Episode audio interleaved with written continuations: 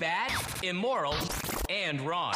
This is the Modern Eater Show. Piping hot and delicious. The Modern Eater. Food, food, food, food, food. Come and get it. And now your hosts, Greg Hollenbeck, Jay Parker, and Brian Freeman. Yes, it is, and here we are on the air everywhere. It is the Modern Eater Show, live from Studio Kitchen, Colorado. Welcome, Greg Hollenbeck here with you. Brian Freeman, he has the ick tonight, Jay. Yes, he does. He's got the, uh, I call him the Gunga Mungas. So he's at home with the big boy voice. He'll recover, be back with us this next week.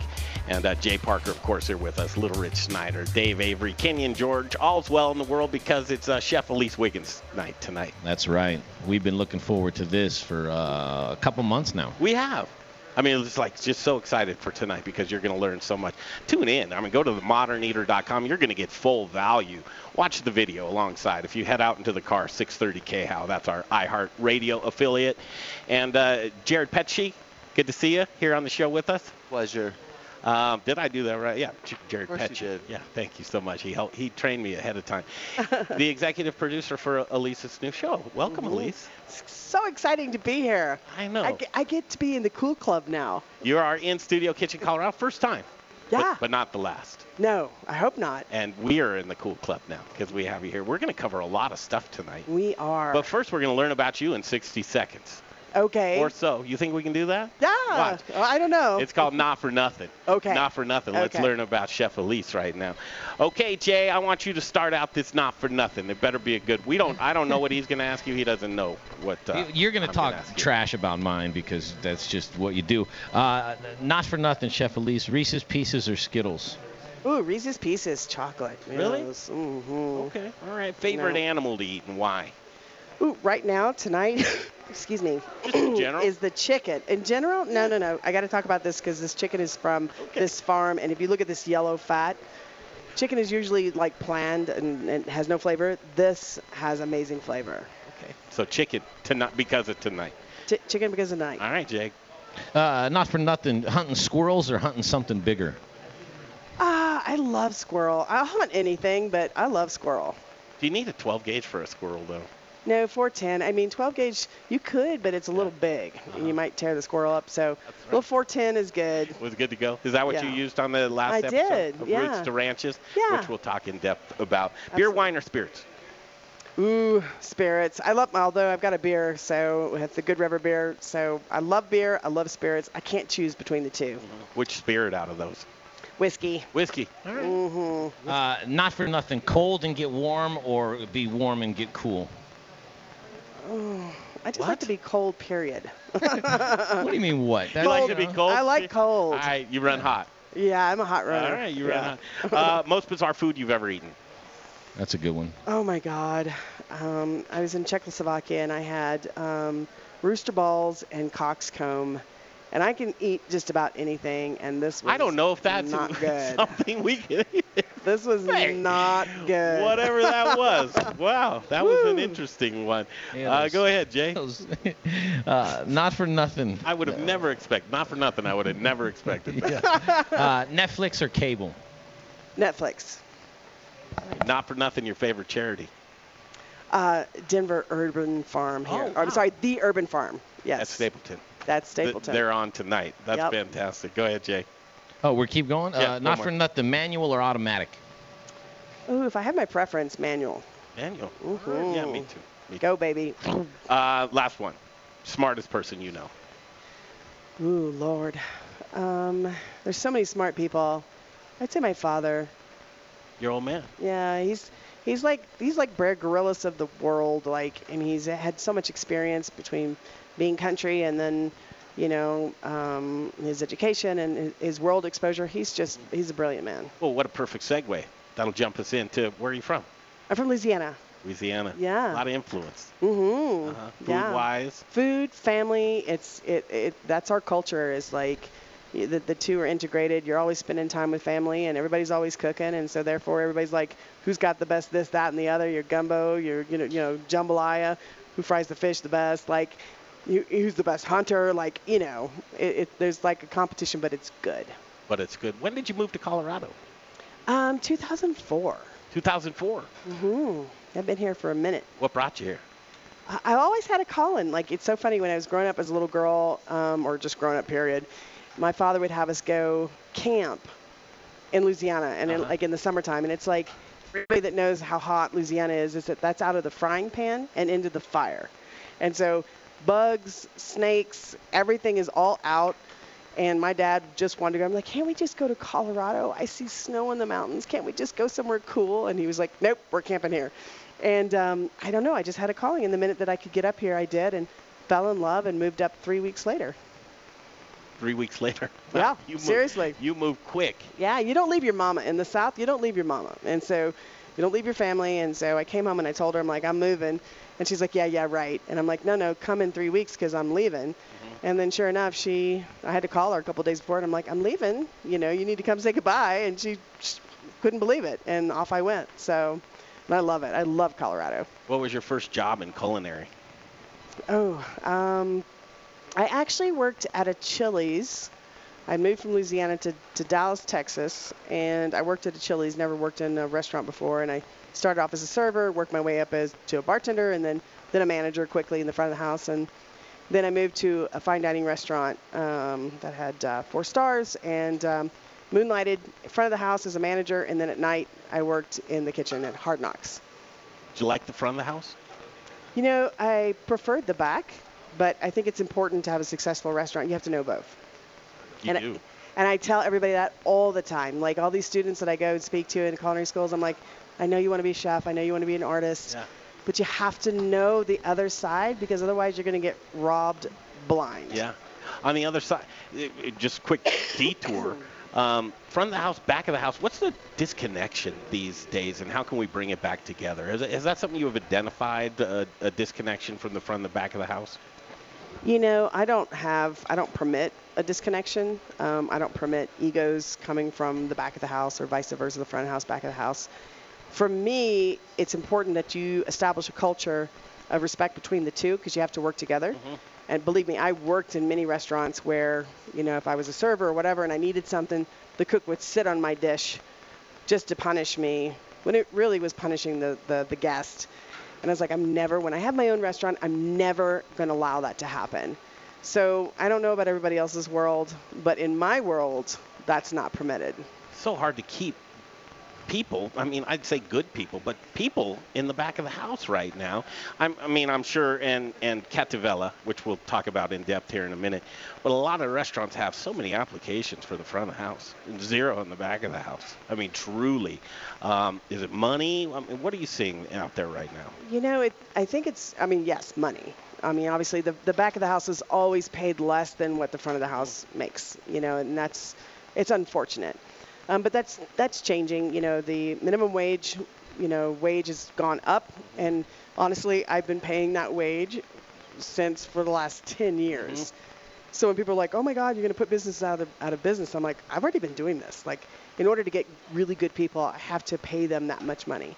So that's not an issue for us. Um, but I have a lot of people that have worked for me. I mean, Zuri that you see in the background over here cooking, um, he's been with me like seven years. I have several staff members that have been with me 15 wow, years yeah. prior to, you know, Cattivella working with me at another restaurant. And I think, um, you know, a positive environment. I don't yell, I don't scream, I don't degrade, but I do ask, well, expect, require a, a high level of performance. Just like you require from yourself. Yes, no doubt. Absolutely. So Yeah. you lead that by that example, and that's the culture, creating that great culture, and that's what we'll do. We'll take a break. We'll come back uh, in the kitchen right now, Chef Elise Wiggins, and we're going to cover a lot of ground. Next segment, we're going to have our executive producer of her new show join us, and Roots to Ranches, right? Roots to Mhm, Ranches. Roots it's to such a cool show. Jay and I, we watched the first episode a couple of days ago, and it was just great. We were just tuned right in to what you were doing. Yeah. Uh, there's what struck me was there was a really cool um, from a lot of talking, showing, sourcing out there in the field, and then this great cooking element to where you actually did, did a lot of the hands-on and showed uh, demonstration style. I love that about the show. You mind if we hang it there? Come back. We'll talk about Let's that. do it. And also Cattivella itself. All's well in the world. This is great. Studio Kitchen, Colorado. Wow. Fantastic. What an audience we have here tonight. And we also have a great place. Coming up on the show, Booze in the News. Next hour, all the booze news you can use. And we'll check in with Preston Hartman. He's the co-founder and brewer of Good River Beer Company also have the urban farm at Stapleton. Wait until you hear the projects that Chef Elise is doing with the urban farm, and we've got a whole laundry list of folks that are going to join us. Last but not least, he's a man that's a star within himself. His name's Zuri. He's going to join us uh, coming up at 6:30 right here on 6:30 KHOW iHeartRadio affili- affiliate. We'll break away. Little Rich in the Little Rich corner. We'll do that now right here on the Modern Eater Show on iHeart iHeartRadio. Hey, this is Brother Luck from Colorado Springs. All right, you ready? Owner of 4 by Brother Luck and Lucky Dumplings. I mean, he's, he's a very, very impressive man. And you're rocking with the Modern Eater Show on iHeartRadio. Okay, back at it from Studio Kitchen, Colorado. So pleased you're tuned in tonight. If you're listening to us on iHeartRadio, you can jump on over to the Modern Eater Facebook page and do what I'm doing right now. Just share it to your timeline. Sharing is caring. And Chef Elise Wiggins, who shares a lot, she's sharing with us here tonight. And uh, also, Jared's here with us. Jared, uh, her producer, executive producer of the show Roots to Ranches. Let's dig in, talk about the show, but we're also going to demonstrate some cool stuff here. I'm going to let you take it away, Elise. Yeah, so um, I'm actually going to stuff um, this chicken. This chicken, chicken actually came from um, the Urban Farm um, that's here in Denver. It's very close to my restaurant in Cattivella. And um, these guys are a nonprofit, but they teach these children this amazing thing, and you'll hear more about it. But they teach them how to do ag, um, and it's um, it's just an amazing program. I, I look forward to um, promoting it. But if you look at just the yellow that's on here, what we're going to do is what's called um, an ancient way of baking food in clay, but very tight. And we're going to be doing a fundraiser at um, the farm this year in September um, to help raise awareness and also funds for them. But we're going to be taking several different animals from the farm and actually cooking them um, and then serving them to the public in a big, big, long, you know, table. It's going to be amazing. I love those types of dinners. Yeah. They'll be on in the next hour. Uh, people that listen to this show really enjoy going to attend those things. So hopefully there'll be more information that, that they can get, and we'll talk to Absolutely. um, the farm. It's called the Urban Farm at Stapleton. Do your homework now, so when they're on the show, you can check them out. Chef Elise, you're demonstrating this beautiful tick, chicken. It looks kind of like a spatchcock chicken skin still on. And Yeah. uh, you're throwing an egg in there. What? Actually, this was a silky, um, and um, these are duck eggs and chicken eggs from the farm. Um, same ladies that that laid air laid them, um, and this is one of the chickens also. And what I'm doing is just kind of using everything. If you can see, there's no bone structure. I went ahead and deboned this because it takes a little bit too much time. Um, but the cool process behind this is, is that um, I'm stuffing it. That way, when we cut through, it's almost Louisiana style, where it's turducken, where everything is deboned and then stuffed inside of everything. This is actually chicken sausage. We actually took the chicken, made sausage out of this, and it's Spanish inspired. And so Zuri, who is from Mexico City, uh, was influencing all the spices that we're using in here. but we're literally, and this is a, a duck egg from the farm. We're stuffing it all down in the middle. How naughty is that? It's so good. and then here's the cool part is that, you know, most people with tandoori and things like that, you know, you put a tandoori on, and the tandoori, you know, that is, ceramic is kind of a triangle. Well, as the chicken cooks in a tandoori, the moisture releases and comes down to the bottom. Well, that's good. The juices are good.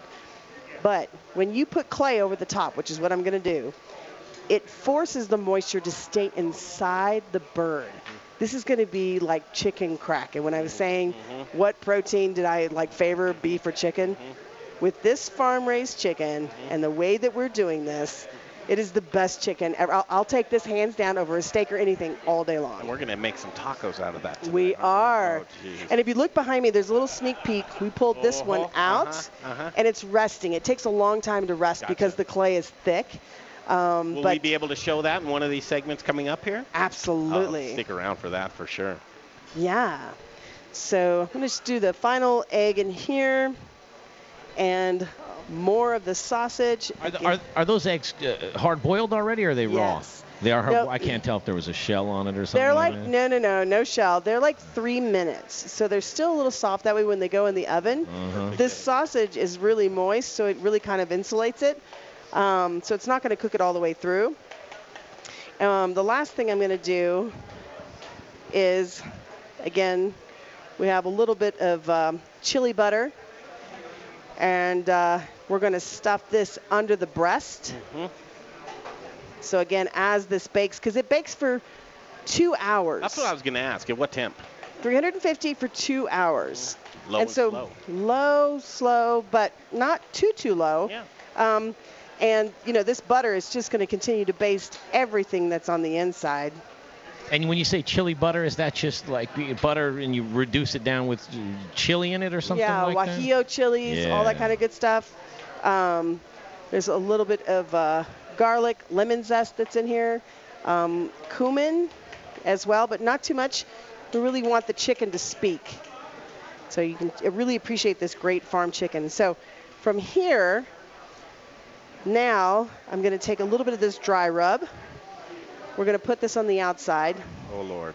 Yes. So I'm, I'm looking at like probably paprika in that, and Acho- achote. Um, so yes, paprika. There's cumin.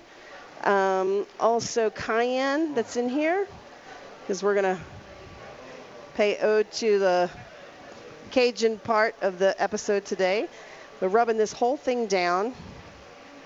And then the cool part after this now, I'm gonna make sure I get all this good stuff in there. No waste. No waste. You hate waste. N- I hate waste. I know you do. All right, so will you do me a favor and take that? Thank you, sir. And be, hey, covet that. That's a that's a koozie from Buckets, which we'll check in at 7 p.m. right here uh, on Skype with uh, Wes from Buckets in Louisiana, a place that uh, you've haunted that place for a while, haven't you? Oh, yes. Love me some buckets. Okay, so what we're going to do is we're going to put this baby right in the center. And then actually, I'm going to turn this a little bit this way. Now, if you like what you're seeing now, you get a lot of this on Elise's new show, um, Roots to Ranches, that airs on Rocky Mountain PBS. And Jared, you're here along with us right now. Absolutely. What a cool show. It is such a revolutionary show for sure. Uh-huh. Uh, talk a little bit about it and how people can watch it. Uh, so Rocky Mountain PBS every Thursday at 8 p.m. Um, and if you can check it out, rootstoranches.com. Uh, every every Thursday, uh, more or less Friday, we can post up the show, Sure. embed it from PBS. So you can check out the website rootstoranches.com and check it out every Friday. Uh, the new episode from PBS. It's so cool. And Elise, it, it's been a while, um, and, and self-admittedly, it's just like saying, "Oh, you got an, a, a radio show. Wow, wow, cool. A rock, a, a, a PBS show." And it's been a while since I've tuned into any PBS programming, and when I did, I was like, "Holy cow! What a great job you guys are doing." Uh, PBS, did you shop the show around you guys? Was that how, how did you land on PBS? What was the fit there, Elise? Yeah, so um, uh, Amanda Mountain, who is the CEO of PBS, um, is really good friends with my wife. And, you know, she talked a couple times, it'd be great to, you know, have you do a show, blah, blah, blah. And, and I've heard that several times. I've had um, Food Network reach out to me, do me a sizzle reel. They asked me to do healthy cooking, and I'm like, what are you talking about? Like, I can't do healthy cooking. Um, and it never panned out. And um, then finally we had brunch, and she was like, well, if you would do a show, what would you do? And I'm like, I would break the rules first. I want to do a show that isn't like the shows that are out there right now. And, and, and I'm not dissing those shows. There's a need for them. But it's either usually in a studio, and it's step one, two, and three, and it's usually repeating kind of what everybody else does. We're gonna do a bolognese, great. We're gonna do a bolognese, great. We're gonna do bol- oh, okay, great. How many how many chefs can do a bolognese? You know, I wanted to do a show where we took people on an adventure to understand where their ingredients come from. And it's not just the normal ingredients. I don't want to know where buffalo mozzarella comes from. I want to know where squirrel comes from or lichen. I want to educate people. You know, PBS is the home of Julia Childs. And when she was poaching whole fish and in the 60s, I know that those women that were home watching her, did they go out and buy a whole fish poacher just to do fish? I probably highly doubt it. But they were enthralled because they were learning from her.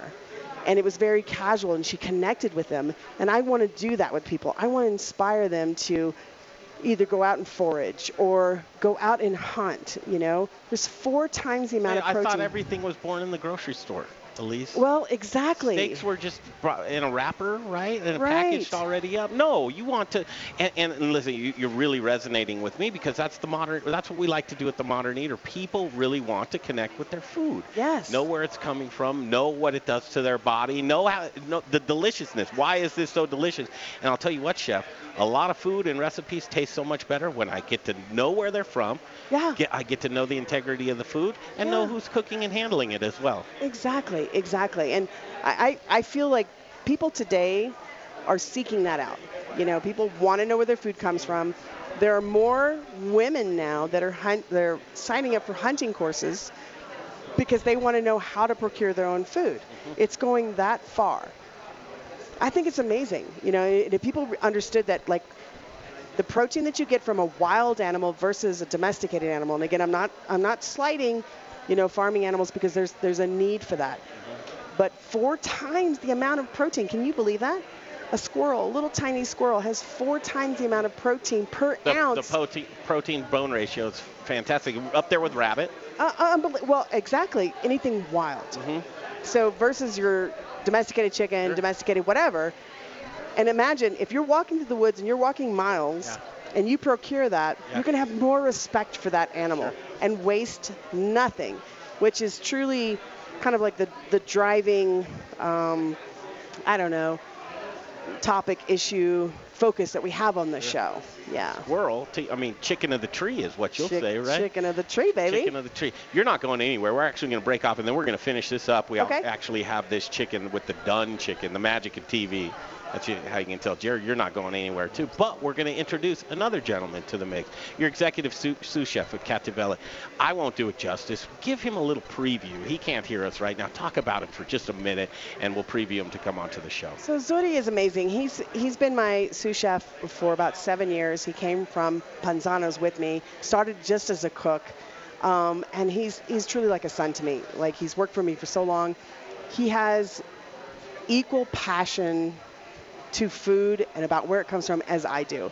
And and honestly, out of all of the people I've worked with, it, it's been hard to find, you know, and like people that work their way up to become a chef and they're, they're, they're successful, it's because of the driven passion, you know, to every little detail. And this man has it. And he was with me on the first season of the tour of the show.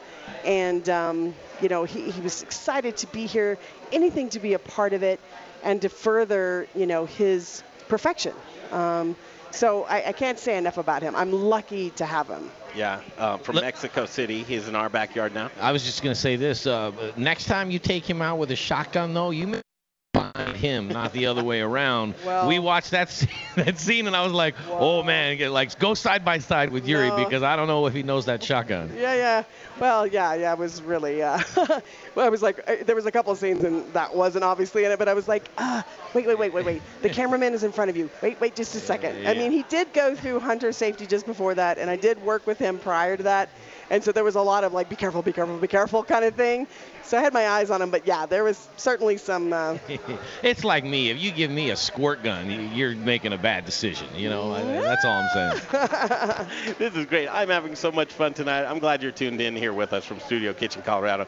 Jared's going to stick around with us. Jared Pecci, and uh, the executive producer of this amazing new show. Right here, you can watch it. It's Roots to Ranches and, and uh, Rocky Mountain PBS. Google it, Roots to Ranches. Right now, bookmark it. They, you just want to stick around because you'll listen to all of these cool stories. We're going to show you this finished product of this chicken, as well as continue to catch up with Chef Elise Wiggins. Zuri's going to join the show as well. Jared, she just took her headset off. There's got to be some cool bloopers from the show, right? Oh, there's definitely bloopers. Okay. And, uh, we're planning to uh, release those slowly. Oh, she's back on headset. Bloopers are going to be coming up next. We'll talk about some of the things, what it's like to work with Chef Elise Wiggins. The final product, you guys, That's it. That's the cool stuff. All right, we'll be right back in a flash. Don't forget our YouTube channel. We just put enough content up there to where we're proud enough to say go over to our YouTube channel and subscribe.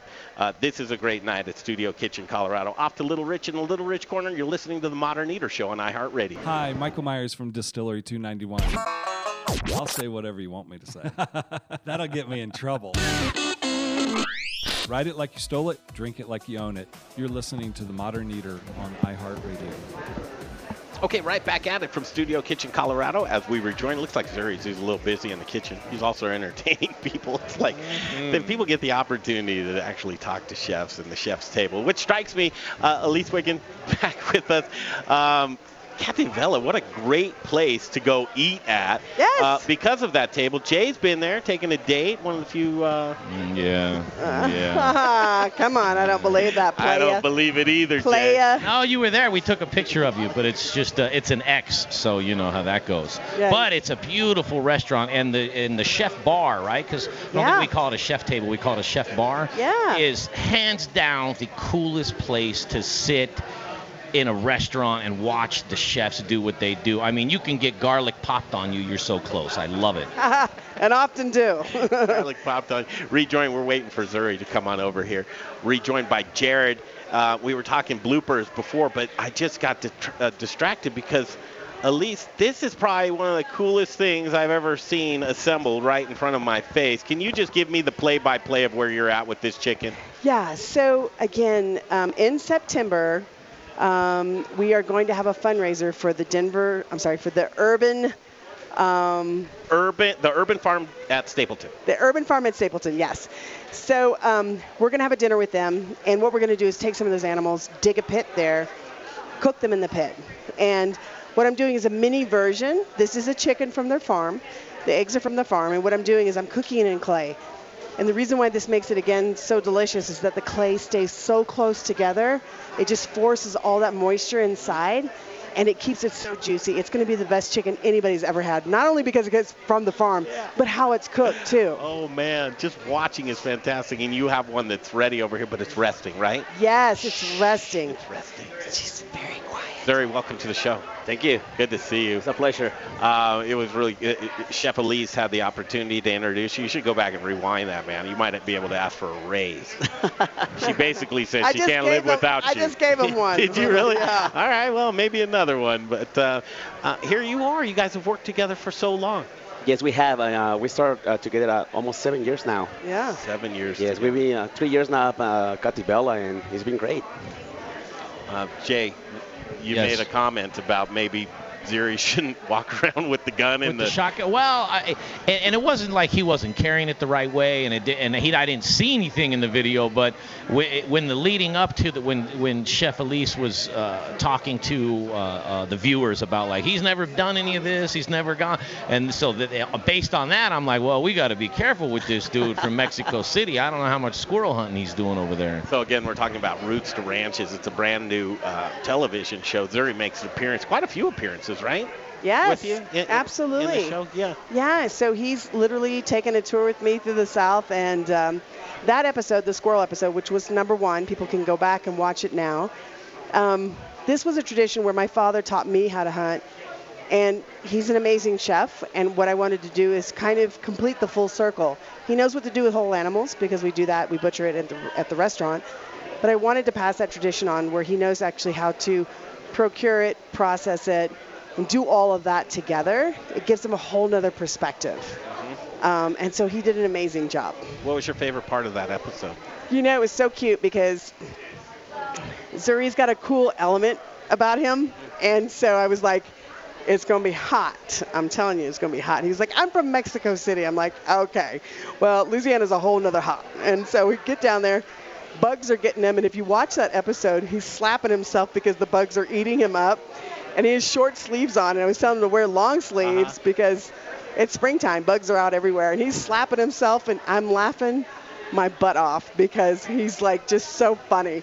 Um, but he's cool. He's a good looking dude. You know, he's going to do it anyway. Keep it cool, Zuri. He's going to keep it cool. I mean, they were a huge bugs, though. What was I your mean- part, favorite part of that first episode? I, I think the the connection with the nature, the, uh, going out there and really uh, experience what it feels to hunt, what experience to look for something that you really want and and respect every single rule about it, you know, and then bring the animal back and clean it and knowing that you help it with the balance, but not only with the balance, also helping other uh, educa- educating people. I'm sorry, educating people and teaches them that there's other ways. There's a lot of food out there that you can use and you can utilize, and it's just another type of culture that you learn too as well. Yeah, it was so cool. First time in that region of the world? Yes, Yeah. it was. Yeah. Yes, City it boy, was. never been to the yes. South. You know, here's the funny thing is that Zuri is such a city guy, Mexico City.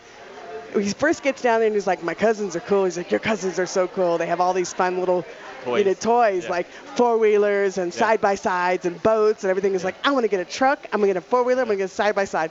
By the time we finished our southern tour, Uh-huh. he was so hot and so bothered by it. He was like, No, I'm a city guy. That's okay. I'm gonna, I'll be fine. Yeah, where's an Uber? Yeah, yeah, yeah. Uber old the Yeah. time. Jared, your favorite part of the first episode? Favorite part of the first episode? When it premiered. What was your favorite part that didn't air? Um, well, there was a lot of. I heard there was a little, uh, uh, Lisa, kind of uh, a heat overload. Oh no, that's with um. You, you gotta talk to uh, Wes about that when you bring Wes on. Okay, that Wes. Yeah, that that's a Wes uh, story. um, for sure, for sure. At least you want this to look like a chicken too with the clay, don't you? Yeah, I mean, you know, if we're gonna have like Yeah. a whole chicken, like we might as well do it. As you can see, this one behind, Uh-huh. Is that ready? You know, yeah, I think it's ready. Can we do it in the next segment? Absolutely. Crack that open. Yeah, for sure. That's so cool. Is this on the menu at Cattivella? It's not, but again, I want to like emphasize that I really want people to find out about Denver Urban um, Farms and come to this fundraiser because you're going to get something like this um, at this fundraiser. You're going to get all these animals baked in clay, and it's the most amazing thing. You'll be able to see once everybody starts having these tacos, they're going to be like, um, We're getting you. back. Holy cow, we're getting a Some little serious feed- feedback. Sounds like a good always time to take a break. All right, let's break off. We'll come right back. I don't know why we're getting that uh, bounce back, but uh, feedback. oh, did it was that because West connected down there? It might be. That might okay, be. we know what that is. Uh, sorry, Elise. Uh, No where, where were you just then? It's live radio. No man is no, master. it's all good. It's all good. Um, Yeah, the urban You- farm. Yeah, so I really want people to come because then they can try and understand how delicious this is going to be. Uh-huh.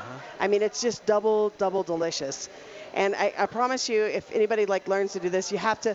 Actually, I don't want to give away the secret, um, but you can uh, find your own clay here in Colorado and uh, do the same thing. But processing, or not coo- processing, but cooking an animal like this, it is hands down the best way. I can't wait to try it. It's a lot of love, Uh-huh. as you can It's see. It's very labor intensive. You don't have to do what I'm doing, well, I want but to. it's fun. Now you have to at that point. I would. uh, You're carving a little uh, face on and a beak. Yeah, taking it to the next. Taking it to the next level. This is a great time in the kitchen. In the kitchen is what it is, and up next is our in the kitchen segment right here at Studio Kitchen Colorado. It's a packed house. We're learning a lot. Chef Elise Wiggins here with us. Um, Cattivella is probably where you know her from. And uh, a brand new show, Roots to Ranches. It airs at 8:30. Is that what I heard? 8:30 p.m. Eight- 8 p.m. 8 p.m. And uh, again, like this world of uh, on demand, I had no problem going to either Roots to Ranches, which is probably where you want people to go to catch and, and catch up, binge watch the past two episodes. Absolutely. Two episodes are out there. Okay, we'll take a break. We'll come right back. In the Kitchen is next, right here on the Modern Eater Show on iHeartRadio. How about a bite to eat? It's time for the second course, hour number two of the Modern Eater. What are you hungry for? Here's to a meal we're all here for. Delicious and tasty. Now we're getting to the good stuff. With your hosts, Greg Hollenbeck, Jay Parker, and Brian Freeman. Yes, indeedy, Mr. Tweety. Here we are live from Studio Kitchen, Colorado, as the Modern Eater Show continues. Second hour, it's going to be a great one. Uh, we're going to grab some folks from the farm here, bring them over. The Urban Farm at Stapleton. They brought some goats here with us, and we don't mean the greatest of all time. We mean some goats. Yeah, come on up. Yes, absolutely. Throw a headset on there, and we'll continue. Uh, Michelle here with us, Michelle Graham. I actually heard you were in a conversation with Jay on the phone, but Michelle Graham joins us, the executive director of the Urban Farm at Stapleton. Welcome to the show. Thank you so much for joining us. Yeah, thank you so much for having me. It's cool to be in the kitchen with Elise Wiggins, isn't it? Yeah, even cooler to be in a kitchen with Elise Wiggins and two goats. And two goats. you brought some goats here with you. Yes, we did. Yeah, can you guys see that in the background? I think you can. Are people um, liking the goats? People are loving the goats. They're uh, curious what they're doing here. So we have over 100 animals at the urban farm. Uh-huh. Some of them being these Nigerian dwarf goats. And uh, oh, they're so cute. Don't say that. They are cute. I know. You don't think they're cute? Well, yeah, no, they're adorable, but uh, well, what? They're for food. Yeah, that's right. right. Or milk. Uh, yeah, or milk. Same, same. Food, milk. You know. I like cute food, Elise. That's okay. Mm, I don't know. I, I think it legit. I, Separation. I think it's important to embrace it to where it can be cute and, Yeah. and listen, you know what's going to happen. We all know, but at the same time, I mean, you know, that's have you ever been that's to a, life. Have you ever been to a rabbit farm? You know, uh, I, I haven't. I have a cousin that tried to do it, and it's uh, kind of a nightmare scenario. And That's interesting. although there is some cool things that are going on where they do um, these um, kind of free-range rabbit. They're not really free-range. They have these cages that are mobile, Uh-huh. but they move them through the property, so it's different than them living in a cage. Uh-huh. Um, that I, I think is super cool. I mean, their lifespan And- and is that's- very little, Yeah, yeah. very small lifespan. It's a rotational grazing system, so you can have cattle, then chickens, then Yeah. rabbits, and uh, they're all contributing differently to the land and Yeah. repairing it. So then you keep on moving, and they all have a part in that ecosystem. Yeah, it's the whole fertilization and that, that regenerative farming, ranching. Yes. I love that stuff. Let's make it all make sense, just like uh, Alice in Wonderland. Let's start at the beginning. uh, the Urban Farm at Stapleton. Tell us a little bit about that, Michelle. Sure. So the Urban Farm at Stapleton is a nonprofit organization uh, located on Denver Parks and Rec land. We are on about 20 acres, and we have over 100 animals on site. We teach kids and community about livestock, raising livestock, riding horses, and growing their own food. We have a community garden as well as a aquaponic greenhouse that we're getting up and running. And yeah, we're just striving to teach people where their food comes from and how to do it in the best way possible. Educational. Yeah, And in an urban environment, absolutely. but you still have all of the luxuries of a farm. You can call it a luxury. Well, I mean, luxuries, i- it's Yeah. traditional farm. Yeah, it's a really unique site. The Urban Farm is actually located on the old Stapleton Airport weather station. Mm-hmm. So the first day I walked on that farm, I was so confused. I was seeing mountains, I was seeing horses, I saw this weird concrete building. But once you walk on, you really, it's an amazing sight to have that in Denver proper. It's unreal for a city to have. So, what's your relationship with Chef? Yeah, so um, I, I, I know Kim um, Downing first. Um, she's the president of the board um, for the farm. And then Michelle just recently came on. And so, you know, we've been, I've been working with Kim for a hot minute trying to get as much, much exposure to them and wanting to do a show with them because what they do is amazing. And now I'm blessed to know Michelle because she's really going to take their game to a whole nother level. Um, and I'm looking forward to working with them. And my goal is that, you know, they raise all of these, you know, crops and also animals exclusively, or not just exclusively, because I want to share this, but, you know, starting with Cattivella, but on with families, other chefs, you know, and they're all, because they're so city central, you know, to have this kind of property in the middle of Denver is rare, um, and it's a it's a it's a jewel, and so I want to help foster that. And so she is the next, you know, important puzzle piece to make this happen. Your neighbors as well. Yeah, I mean she's literally five minutes down the road. Five minute drive. I think our, uh, you were telling me about different vegetables you wanted to have in your dinner in September, and yeah, they're growing. We have peppers in uh, under our uh, Yeah. lights right now. Yeah, so all these things that you see in here, all these spices and everything, they're all um, influenced because of Zuri. And so we made a list, and Michelle's growing everything that's going to be in here. Not only the animals, but all the plants, spices, everything that's going to be in here. That's what we're going to be serving at that fundraiser in September. And in your cocktails. Oh, yes, cool. and the cocktails as well. Some mint. Anything you couldn't fulfill on the farm? You did want corn. Corn, yes. That was one thing I said no to at this time. Um, while we have 20 acres at our disposal, a lot of land reparation has to occur. Um, as I said, it was an old weather station. There was concrete down. So for years, they've been tearing up that concrete to try and repair those soils. Corn takes a lot of acreage to actually grow. Yeah. So I said, not this year. Maybe in the long-term future, can we grow local corn? I was going to ask about the soil. Sure. Um, being here lo- locally in, in the inner city, is this is the integrity of the soil? Uh, are you getting all the nutrients and minerals that you would like to see, and has it been tested? Sure. So our garden, so we have a community garden that hosts about 46 plots as well as an ed- educational plot. Um, yes, absolutely. Probably we supplementing some of the soil as well, right? We do composting, and um, it's all organic in that um, garden plot. But I'd like to expand that to the larger pastures, and I'd like to rebuild that soil and rebuild that top layer, which really doesn't exist at this time, unfortunately, just due to what happens in an urban space. Did you Um, say greenhouse as well? Yes, we do have a greenhouse on site, and it has aquaponics and hydroponics. Wow. Yeah. Yeah, they have carp in there, and I was telling them like, you know, in Europe and in Asia, carp is like a delicacy, and here in the states, people call it a trash fish, but it's actually really buttery, full flavor, and like, I'm like, give it to me, sister. Like, I'll take it. I'll use it. Are you using that carp to fertilize the aquaponics? Yes. Yeah, so they're just full circle there. Again. Fantastic. Yeah, Are you using any lobster type of stuff? Not Well, at the moment. Not at the moment. Um, partly, um, when you get into crawfish and hard shell fish, it's a whole different certification Mm-hmm. as well for food safety. So fish, plain fish is a good step. Yeah. And then maybe when we get more adventurous, we'll see. I've see. seen tilapia be used for that same process. yeah, tilapia is the most common fish, and most, I'd say 100% of your tilapia you're getting in Colorado is grown in an aquaponic system or a hydroponic system. It absolutely is. For sure. Tilapia kind of freaks me out a little bit, though. kind of the frankenfish of everything. I digress. Going to the educational part of that, I love that. And and am I to understand correctly, uh, Michelle, that what you'd like to be able to do is work with more restaurants, uh, just like Elise, and be able to provide their needs by specific by specs? Yeah. You say here's what you you'd like to have, and be able to provide those for them. Absolutely. Oh, oh, for sure. I mean, like, you know, I, hopefully I'm the start, and then beyond that, I, I just want to support these guys. I, I'm not on the board. I'm not like a paid person. Like, I just love what they do, and it's the right thing, and I want to support it. And so anything that I can do, financially, whatever, um, I want to do that. And it's it's just a great product. I mean, obviously, look at this. You see this yellow that's right here? That's not from the spice. This is from the fat of the chicken that they raised on the farm. You know, yeah. and there was these nuggets, these nuggets of this yellow fat because they're eating bugs. Like, mm-hmm. they're not in a pen, and most people don't understand that. Like, the life of a chicken is that they usually spend it in a pen, and it's only weeks. Most people don't understand. They grow within weeks, and then they're processed. But they're spent in a pen, and they get water, they get feed, and their pen is slanted, and so they lay an egg, and it goes on a conveyor belt. That's their life. Mm-hmm. They don't see they don't see the sun. They don't scratch. They don't eat anything that's natural to feed. I don't want to eat an animal that has been raised that way. Mm-hmm. I mean, these animals were out scratching, eating bugs, like in the sunshine. They have cover when they want cover.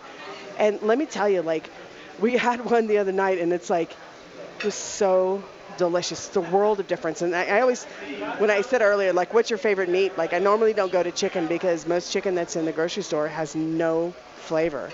But if you get eggs or a chicken that's from a farm mm-hmm. it's raised like this, it's delicious. I'll take it hands down. Number one eating protein worldwide is over in that corner right there. The lamb, huh? Goat. Oh, goat, sorry, goat. She recognizes them once they're, you know. yeah. I like what Number you, one, huh? Yeah, I believe that. Worldwide, It- it- because it's just not within our culture. I mean, and and I love um, I love lamb too. And I think it's picking up here in Colorado a, a bit. oh Um, my God, it's huge. But you know, here. chicken reigns supreme. Yeah. Um, how? What's the ratio of ranch farm? Ranch farm. You're doing a lot of animals, right? Yeah. Yeah, we have a lot of animals. So I'd say it's heavily livestock based at the time. Okay. They actually, um, so I joined the farm in November, Mm-hmm. and my background is in vegetable farming, and I think that was an asset that I brought to the farm. I'm a, been a vegetable farmer for seven years. Have so you ever been to Blue Bear Farm right there by the convention center? I have not. I mean, it's Oh, literally yeah. on Spear. Right by. Uh, so you, Yes. have you Oh, been yeah, there? yeah, yeah, absolutely. Inside. It, it's it's it's really interesting. But uh, how about bees? Are you going to do bees? We have bees, and uh, we have a small apiary, a few hives on site that's really maintained by a volunteer. Uh-huh. My big idea for bees is actually having a community apiary, so people can essentially join an apiary because a lot of times people want bees or want to learn about bees but don't have the property to do so or the space. Yeah. Um, so I'd love for people to be able to contribute, come in for workshops throughout the year, and take home honey. So that's something on my list to do this year. I'm a huge advocate for the, these types of. I'm actually a uh, balcony farmer. Nice. That's what I have. Well, you know what? You say that. It, so a friend of mine lives in Stapleton. Uh huh. and um, his name is David Westman, um, and he's an amazing guy. But he has beehives in his yard in Stapleton. He submitted his honey to the um, National Western Stock Show and won first place Wow. because there were so many flowers that people were growing all around Stapleton, and they all just pollinated with all of them, and the flavor was unbelievable. I bought his whole supply. What's his name? David Westman. David. And all the bees came back to David's house. They did. His actually he, he has a drag name. His name is Nuclear Waste in his drag show. But he's like the most amazing guy. So artful, but like Please let us meet David. oh you Love to have oh my god I should have brought David here. Yeah. Like I'm gonna tell him about this. He's gonna have to watch this. But he David like next time. he, I, I I bought all of his stuff that he had. It was so amazing. First place. Yeah. You know it shows you. Yeah, urban farming, and, and we're going to learn more because you, you're sticking around for a little while. I think we got some other folks here with us. Who else is here with us tonight? We have another microphone as well. From the Urban Farm, Yeah. we have Kim Downing, our uh, board president, Done. as well. As Done, as well as uh, Joshua Dexler over there. Cool. And he's going to be leading some of our aquaponics uh, work on the farm as well. two more segments, so we'll do that. We'll dig in. So, uh, what a pleasure to have you here with us, and that's Michelle Graham, the executive director director of the Urban Farm at Stapleton. We'll talk about how you can get more information, and the educational piece is really that's right up my alley. I like to be educated, and um, that's something I think that we may be able to go do a tour, and you may be able to as well. We'll figure it out. We'll come back. Little Rich in the Little Rich corner again. Cool stuff. There's a big announcement. Our five-year anniversary party, Elise. It's um, Monday, April 13th. Five years the Modern Eater Show Awesome. has been around, and so we're celebrating that. But we have a big announcement that we want to share with you on Monday, April 13th, at our anniversary party, which everyone is welcome. It's a gimme. You come here, it's the community, it's our family. This is the Culinary Church. You are listening to the Modern Eater Show on iHeartRadio to Little Rich. Yo, yo, what's up? This is Justin Brunson, Culture Meat and Cheese in Denver Central Market. I'm a meat guy. and you're listening to the Modern Eater Show on iHeartRadio. Okay, thanks. Here we are back at it, the Modern Eater Show on iHeartRadio. Chef Elin Wenzel, he's going to sit next to me right here, co-host. Woohoo! Co-host. Have you ever heard of the Urban Farm at Stapleton? I have heard of it, but I'm You not, have? I'm not too familiar Well, with here what's we going go. on. Right now, Joshua, how Yeah. are you? I'm doing great. I like a guy that'll come in, see his name is misspelled on the board, take it upon himself, change it. There you go. That's I- perfect. How do you say your last name? My name is uh, Dykesler, Joshua Dykesler. Good to see you, Joshua. Thank you very much. Fantastic. We're learning about the Urban Farm. We had Michelle on here earlier, the executive director. What do you do there at the Urban Farm? So what I do there is I help to run their aquaponics farm and their aquaponics greenhouse. And I know you're going to ask, what is aquaponics? No, I love it. Right. I love aquaponics and hydroponics as well. Right. So let me just tell for Please, everybody on the I on the call, aquaponics is a combination of aquaculture, where you have fish and you know large fish uh, kind of culture, and then hydroponics, where you grow plants without any type of soil. Let me test you. There's some people out there said, I'm not doing anything unless it's in the ground. I need that soil. Uh, the minerals are going to be deficient. The nutrients are going to be deficient. You're not going to be able to mimic what good old Mother Earth would do for me in a hydroponic system. Well, and that's why aquaponics is so fantastic because what it does is it actually takes the microbiome and it allows you to use Mother Earth to use all of the nutrients that are coming out of those fish and then feed the the plants and the plants then create the most clean water for the fish. So if you anybody out there has ever had a fish tank and you have this carbon that you put into the fish tank and you, you have all that gunk in there, all of that gunk actually goes directly into your leafy greens, it goes into your tomatoes, it goes into your cucumbers. And all those things grow fantastically 12 months a year. And they grow in a very contained environment. Controlled environment. I, and I say, I talk to the soil farmers, so th- that's just what soil farmers say to me, of course, because they're soil farmers. Because they're soil farmers. Absolutely. But I always say, and we talk about organic a lot of times. At least join the conversation. Yeah, let's talk about that. So first of all, all the animals that we, we're talking about regenerative farming. Uh-huh. And the important part about that is that all these animals come through and they all, we'll just call it what it is. They poop and they pee, and all the different species do the same thing. This is no different. The fish poop and they pee, and the residual tea that you have is what goes into these plants. It's the nutrients for them. It's the vitamins, everything that they need to, to survive and sustain. Maybe they get a little bit more because of the surrounding soil that's in it, but the key ingredient is there, you know? I'm going to get a lot of email on this one, and I say it too. But Sure. uh, if you want to have true organic farming, uh, a lot of times you say you're, you're an organic farmer and you keep away from the pesticides, those types of things. But with the water supplies, you don't know what Farmer John's doing up the road with his water right. supplies. It's coming back to you. Aquaponics and hydroponics is probably one of the most controlled environments for anything that you want to do to know the integrity of what's in that, what's in the system. And and this is what's the most fantastic thing about aquaponics is if you put any kind of poison inside of there or any type of thing that you know takes out the pesticides, you're going to kill the fish. So you got to keep that cycle going, and that cycle then tells you that you have a healthy environment. So you know you could make it up in other environments, and maybe it doesn't work. But in a true aquaponics garden greenhouse, you're going to have a healthy environment, and those microbiomes are going to continue to create that nutrient. And uh, make those plants fantastic. We have a friend in Montrose, Colorado, South River Aquaponics, and they, boy, they, if you ever get an opportunity to tour that facility, I would love top to. notch. Want to come by and see your facility as well. You're handling the uh, aquaponics portion of. Aqu- aquaponics and aeroponics. We also use aero. School to, me on uh, the aeroponics. Well, the aeroponics, we're not as, uh, uh, you know, I, I haven't spent as much time in that yet, but that's really where you're not, you're using a lot more of the oxygen to kind of drive the uh, the plant. So it's a, it's a tower-based system, and then that tower-based system builds things like. Um, arugula and, and other types of leafy greens that come out of that system. Basil, yeah. And basil. Yeah, I mean, any plant really can grow like vertical, Completely. you know. And so again, this water that they're using is tied into um, the fish that are living. Well, in the aqua, the aeroponics, we actually use a couple different chemicals inside of there, um, as compared to the aquaponics, which is where we're using the fish pieces. I'm gonna, I'm gonna And that's a learn more difference. about that because I do want to learn more about Yeah, that. A E R O is what it's called. Oh, great. One of the things, and, and we'll go to you, Chef, i- I think it's kind of cool because I've seen these systems work. Is one of the great things is when you have a different request, is their ability to pivot Yeah. quickly to get you certain things that you want to do, and maybe even make a one-off um, just to your specs. Right. Well, and especially now because this relationship is budding, and and I, and again, you know, we have that fundraiser that we're going to do, and I'm like, okay, here are all the ingredients I want you to grow, and like they're already growing a lot of them already, and now they're going to expand that, and so I would say I'm almost kind of like the test chef for them. I'm like, okay, here are the things that I'm interested in, and here are the things that I think other chefs will be interested in.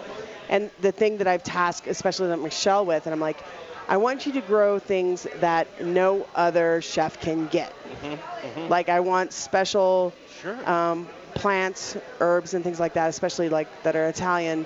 I'm going to get you these seeds. I want you to grow these for me because that's how most chefs are. We're just, Yeah. as you know, we're competitive, and we don't want, you know, a, a Roma tomato that everybody else can get. We want something different. And so this is the thing that I'm, you know, yes, we're going to have these guys. I'm sorry, I'm- I'm speaking for you. I apologize. but ready to you know, basil. Everybody loves basil, and they have an annual sale on these things, and tomato plants, and all that kind of stuff. And those things are always needed, and those are wonderful. But I want to help them learn to do specialized food for these chefs that are, especially in the south, the northeast corner of Denver. You know, Stapleton, or What do you beyond. do when there's like an ingredient that, like, like a hatch chili? You know, and you're like, I want, I need to go to that region to have that. How do you counter that with growing it in your backyard? You know, not yet in the farm, but we actually, in some of our other plants, we've already grown some hatch chilies. Yeah. So we're, we're kind of testing out some of that components. And the best thing about the urban farm is that we're an education system. Uh-huh. So, you know, not only do we get to give you exactly what you need and your requirements, but we want the kids to come out and find out what the circle of life looks like. We want the kids to see how this works, right? So our our motivation really is not just to to kind of do a um, production like plant. Our motivation is to teach kids, low income, and all kinds of kids in the nor- northeast area how to make it so successful for them. I know it's just it, it. it's just a fantastic and when and when we can connect with farmers and we actually have connections with with some of the Thai restaurants here as well and really interesting types of plants, we can then do two things where we can do something unique and interesting and then also have the kids be part of that environment, right? And then understand what that looks like.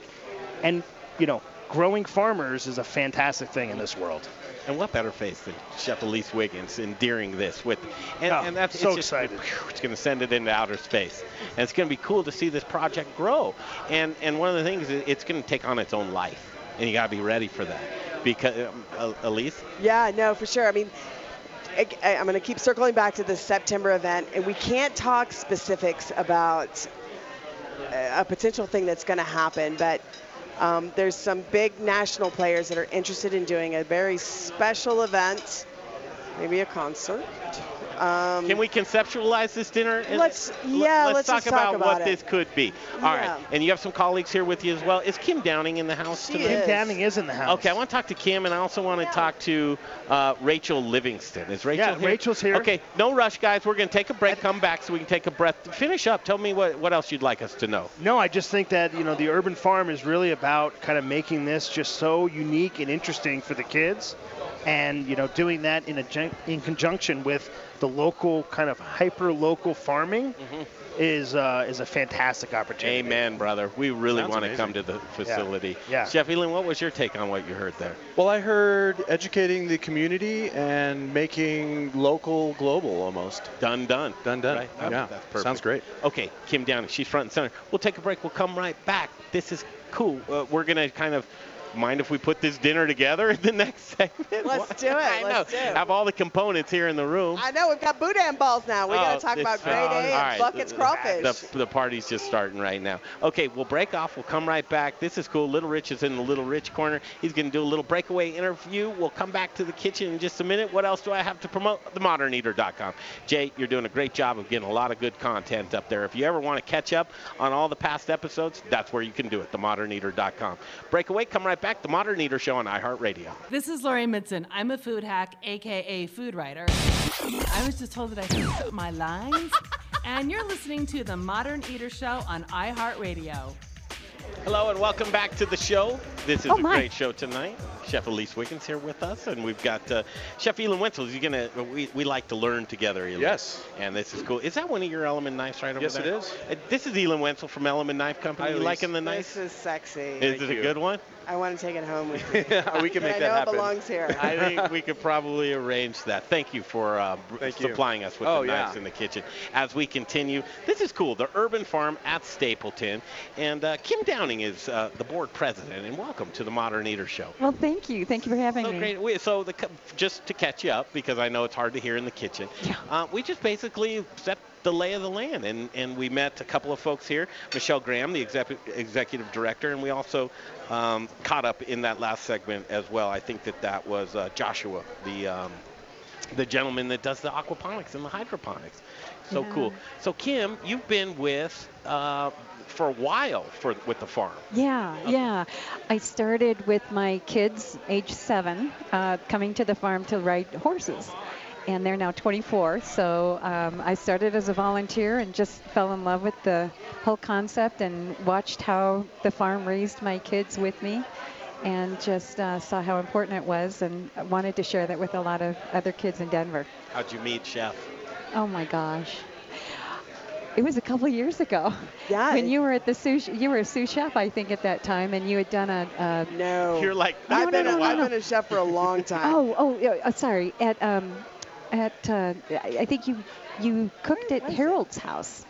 you did a dinner for I us. did you for cooked one of the board members. Yeah, yeah, yeah, yes, yeah. that's where it was. Uh, it was a board member of the farm, and um, that's how I met her the first time.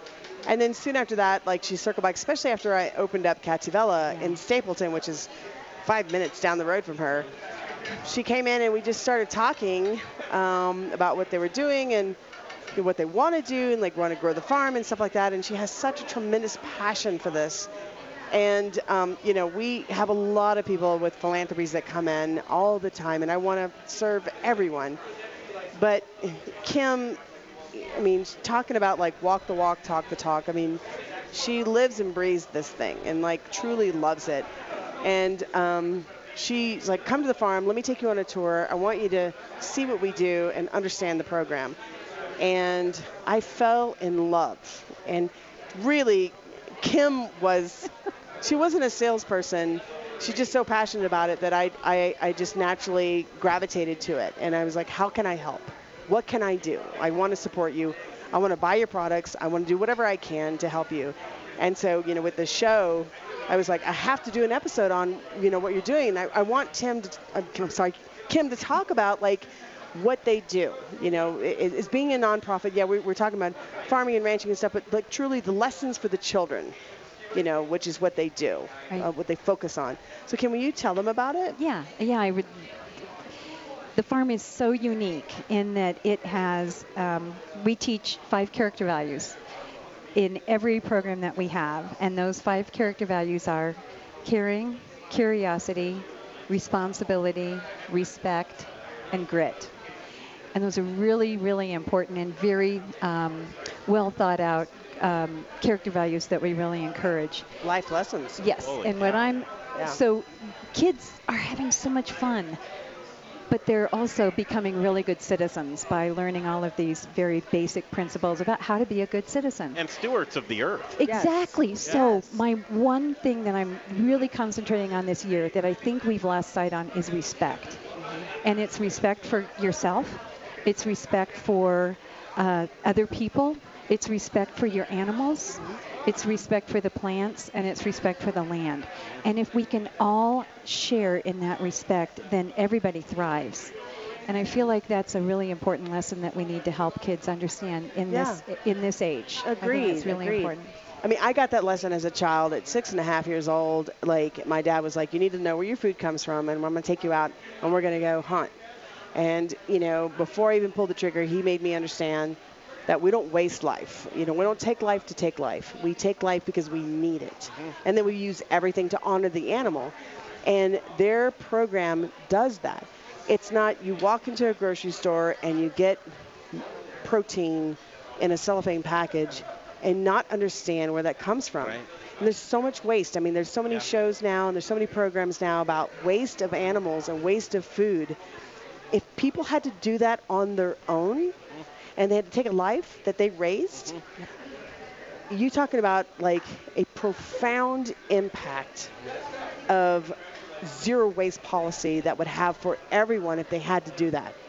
You know, taking a life and processing it is is emotional and um, it's it's um, nurturative and and um, it, it, it makes you think. You're you're You pensive it is? after it. It's, it's real.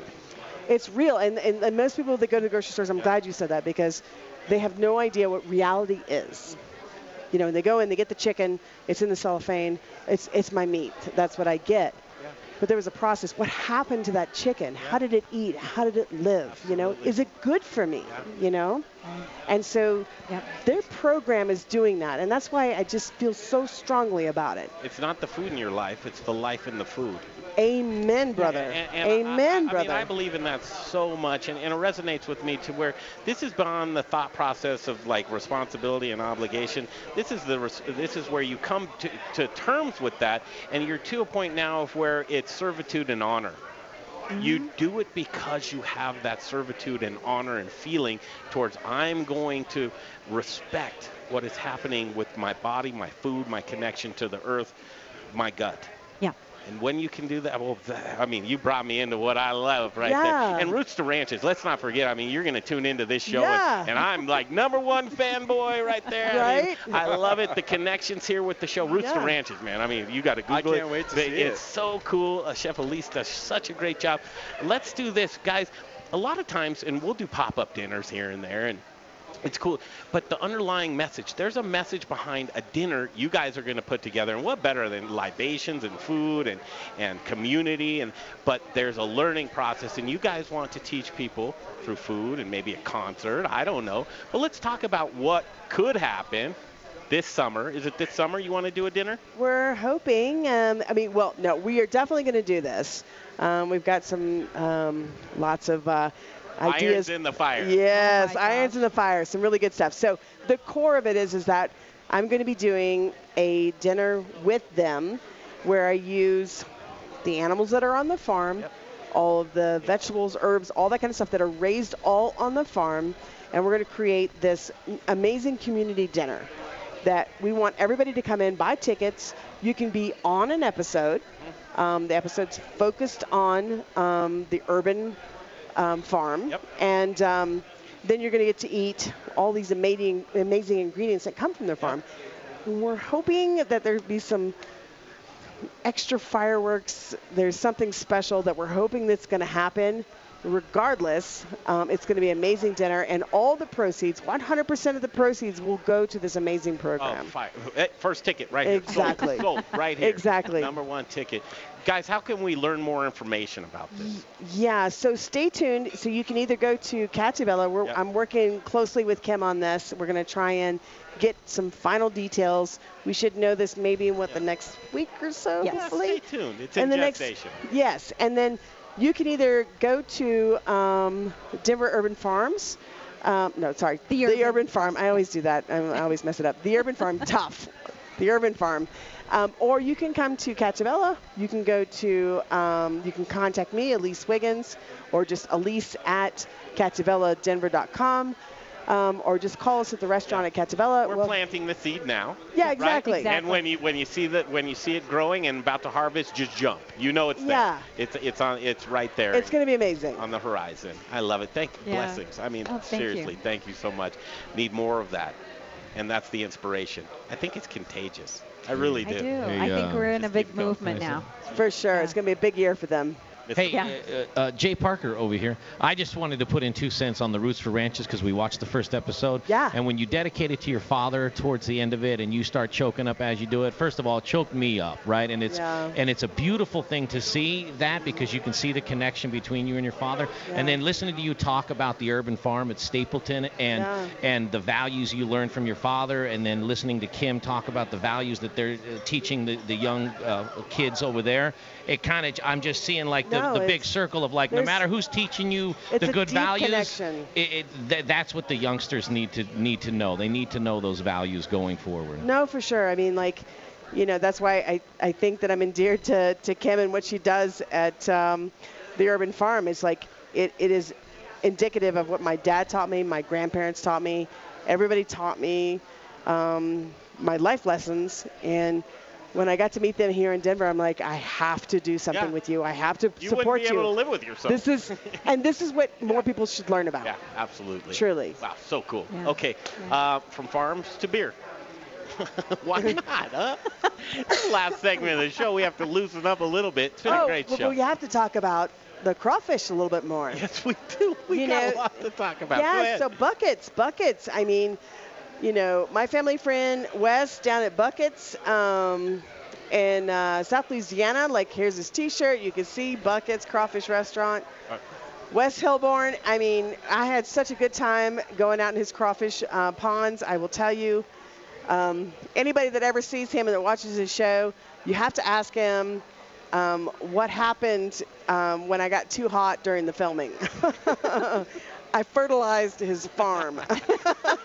Finest it hour. was it was so hot. It was so hot. Um, and we call that future bloopers for Roots to Ranches. Um, but I told him I said if you have a bumper crop this year because I had salad that morning, you you have to pay me. That's right. Um, but these guys were amazing, and again, you know, Grade A Crawfish, they also helped support that, and uh, we had such an amazing show. So, if you're down in South Louisiana, you have to go to Buckets and in Pineville, Louisiana, and uh, go say hi to my family friend um, Wes Hilborn. Also, he's such an amazing guy. Just good, good man. I don't have Good very lof- lofty goals in life, but that's on my bucket list. buckets. it's on the bucket list. Hey, what's cool is that their lighting is all upside down buckets with lights in it. I was like, who Why thought of that? it His, be? his wife thought of that. I'm like, that's brilliant. buckets, bucket light. I got it. You know, it's brilliant. Saved a lot of money, I'm sure. That's marketing 101. I didn't get that one. Thank you, Ms. Downey. Yeah, thank you. Really thank you. appreciate it. It's uh, the Urban Farm at Stapleton. Get more information. Google it. That's the, usually the best way. Now it's time for the Modern Eaters Booze in the News segment. I like my beer cold, my meat grilled, and my entertainment explosive. All we need is a, is a chair and a, and a cooler beer. Here's your booze news. It's going to be the most powerful seven minutes of your life. It's booze in the news, all the booze news you can use right here on the Modern Eater Show. But I'm very disappointed because Chef Elin, you don't have a beer. Oh, Just grab my. one. Grab a beer. Anyone. Uh, well, what's your flavor?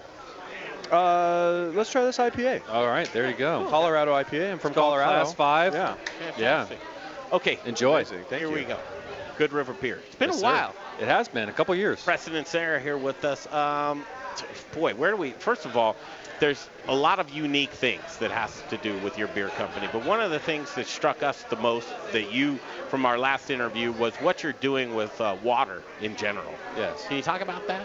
Yeah, Good River Beer is based on uh, love of rivers, uh, and you know when we started the company, wanted to make a, you know, really bring it back to what we loved.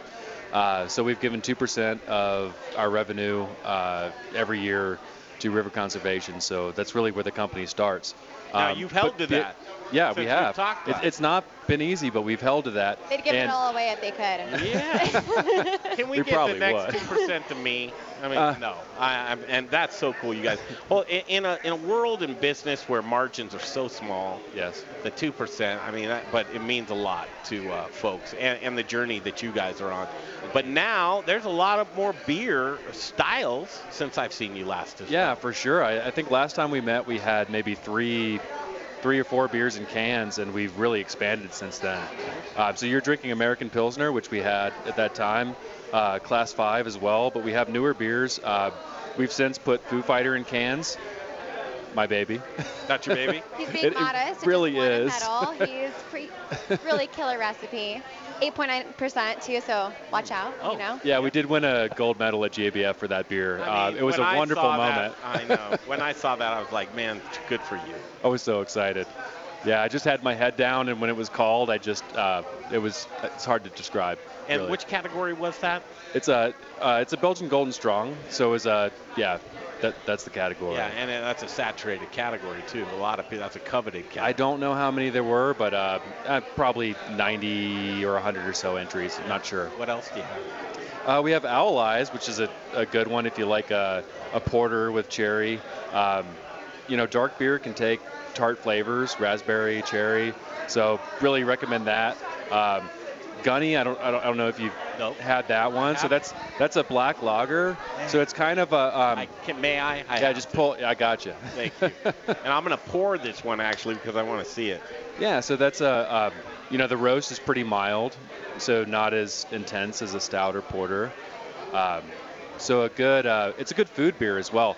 And I think I was saying before we came on the air, uh, perfect with these crawdad rolls that we have over here. Just oh, fantastic. Way to go! You're brewing delicious beer. Thanks, I appreciate that. Good job. So now we're neighbors, right? First in Santa Fe. Yeah, we're close. Yeah, so we have our production facility now at First and Santa Fe. Uh, our tap room opened uh, not quite three months ago. So it, it's in a place called the Yard. So come on over and uh, and visit us, man. Sarah, what do you do? Marketing. Marketing. Yeah. Fun. I like marketing actually. It's a lot of fun. It is, especially when you have a good product. Exactly. Makes it pretty easy. Talk a little bit about some of the things that are going on. You know, so um, I think the biggest thing is we have a new beer coming out Okay. called Hey Fishy Fishy. Hey, fishy, Hey, fishy. hey Fishy Fishy. Thought it was kind of fun. Uh, started laughing about it in a meeting one day, and that's the beer, uh, getting into the fishing community. Um, and we're also um, have a lot going on this year. So we are coming out with a mix pack. Ramping up our marketing efforts. And I love um, a mixed pack. First of all, thank you for doing that. Um, and, and I'll I would usually I'll get a mixed pack and then one of the favorites. You know, a six pack and then one of Is there any fish in the fishy fishy beer? no fish. No fish. Did you try? Did you Not try figured throwing out some in how there? to No. integrate fish into brewing yet. hey man, listen, if you can figure it out, I want uh, half a percent of whatever you make on that. you got it. How do you guys know Chef Elise? Uh, oh, so I, I met Elise, uh, gosh, man, must be almost three years ago. Oh, really? Yeah, Hey, so Chef. Chef, po- po- give give her a little nudge. Hey, Chef, just do what? No, no, you're fine. You're fine. I just wanted with uh, there she is. See, she's scrambling for the headset right there. It's on backwards. Just with the last two minutes of the DJ. show. Play that record for me. That's right. This was to the point where like, okay, we have two minutes left in the show. We want to have the chef here with us and how you guys know each other. But what a cool company to be involved with. this guy is amazing. So as soon as I opened Cattivella, he came in and he's like, okay, I'm, you know, I, I have this beer product. I, I, I have a brewery and I want you to have this. It's Good River. And, you know, the first thing that piqued my interest was he's like, I donate a percentage of the profits to river conservation. And I was like, "Oh, so tell me about that. You know, anything that's like that, I'm like, Yeah. my antenna goes up. And I was like, that's really cool. And he's like, uh, we're just a bunch of dudes that we're attorneys. We just love to like go all over the world and, you know, raft these rivers, kayak and raft. kayak yes. these No, you rivers. got it. And so he's like, it was important to him to like conserve the health of the river. And I was like, okay, I'm listening. And then, and I've tried a lot of beer, and I love my beer, okay? and I've tried a lot of beer in my time. And I am not a Pilsner fan. I, I'm, I'm a IPA girl, and I like it Yeah. in my face like this, you, You know. like what I sold you on that Pilsner. Yeah, exactly. Cool. And he popped open a Pilsner, and I'm like almost holding my nose, like thinking it's not gonna, it's gonna be sweet and it's not gonna be enjoyable. It was fresh and crisp, and I was like, oh my God. That's the perfect place to end with that because I want people to look you up. Good River Beer. You guys, I need to pay gratitude to you, Chef Elise Wiggins. Thank, you. so much Honor in the to be kitchen. here. Thank you you, can guys. watch the replay. Thank you. Everybody involved, and you need to keep an eye out for Roots to Ranches and the Urban Farm at Stapleton. Everybody involved, thank you so much. We'll see you back here next week, and we've got uh, the folks from Angelo's will be back here. See you next week.